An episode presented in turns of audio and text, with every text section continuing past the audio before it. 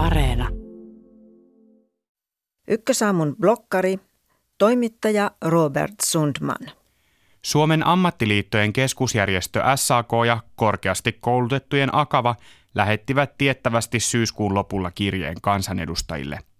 Palkansaajajärjestöjen vetoomus oli jälleen kerran tuttu, poliitikot näpit irti palkkaneuvotteluista. Vain hetkeä ennen kirjeen lähettämistä enemmistö Ylen kyselyyn vastanneista kansanedustajista oli kertonut kannattavansa hoitajille korkeampia palkankorotuksia kuin muille aloille. Järjestöjen kirjeen allekirjoittajana ei ollut toimihenkilökeskusjärjestö STTK, sen jäseniä ovat muun muassa hoitajaliitot Tehy ja Super. Kirje kuvaa, kuinka arkaan paikkaan Ylen kysely osui – Liittopomot ovat pitäneet pyhänä asiana, ettei poliitikkojen pidä puuttua palkkaneuvotteluihin. Jo kansanedustajien toiveet jonkin alan korkeammista korotuksista saavat monet AY-pamput hermostuneiksi. Tällöin kuuluu muistutella Sari sairaanhoitajasta ja siitä, miten poliitikkojen puheet kevään 2007 eduskuntavaalien alla johtivat ensin hoitajien ja lopulta koko julkisen sektorin palkkojen reippaaseen nousuun. Liittokierros alkoi syksyllä vientialojen neuvotteluista. Keväällä on määrä päättää julkisen sektorin palkoista myös hoitajien ja esimerkiksi varhaiskasvattajien.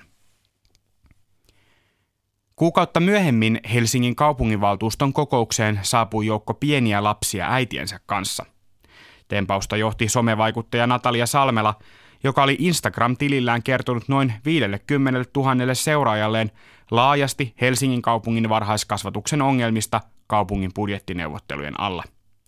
Salmelaa itseään oli pyydetty esimerkiksi hakemaan lapsi pois hoidosta kesken päivän päiväkodin huonon henkilöstötilanteen vuoksi. Hän kumppaneineen vaati poliitikkoja korjaamaan ongelman esimerkiksi palkkoja nostamalla. Olen saanut satoja viestejä muun muassa varhaiskasvatuksen henkilökunnalta, että ryhmäkoot pienemmiksi ja palkat isommiksi, Salmela kommentoi tuolloin Yle Uutisille. Salmelan mobilisaatio selvästi toimi. En nähnyt medioiden käsittelevän mitään muuta kaupungin budjettiin liittyvää asiaa yhtä paljon kuin varhaiskasvatuksen tilannetta. Mediat tunkivat kaupungin talolla mikrofonia Salmelan eteen ja pyysivät kommentteja. Useat kaupunkipoliitikot, kuten valtuuston puheenjohtaja, vihreiden Fatim Diarra, vastailivat sosiaalisessa mediassa lukuisiin kysymyksiin aiheesta ja avasivat juurta jaksain varhaiskasvatuksen tilannetta. Tuollaisesta lobbausonnistumisesta varhaiskasvatuksen opettajia edustava opetusalan ammattijärjestö OAJ voisi vain unelmoida, mutta kampanjaan ei tarvittu yhtäkään liittoa. Jos olisin töissä SAKssa tai Akavassa, saattaisin kiinnostua siitä, mitä kaupungin talolla tapahtui. On jo tuttua, että liittopäättäjät anelevat poliitikkoja pysymään etäällä palkkaneuvotteluista. Mutta jos entistä merkittävämmäksi tekijäksi yhtälössä muuttuukin keskiluokka itse ja sitä edustavat vaikutusvaltaiset somevaikuttajat. Varhaiskasvatus ei ole ainoa ala. Vihaista keskiluokkaa alkaa yhtäkkiä hoivaalan palkat kiinnostaa, kun omat vanhemmat ja isovanhemmat eivät saa kunnollista hoitoa.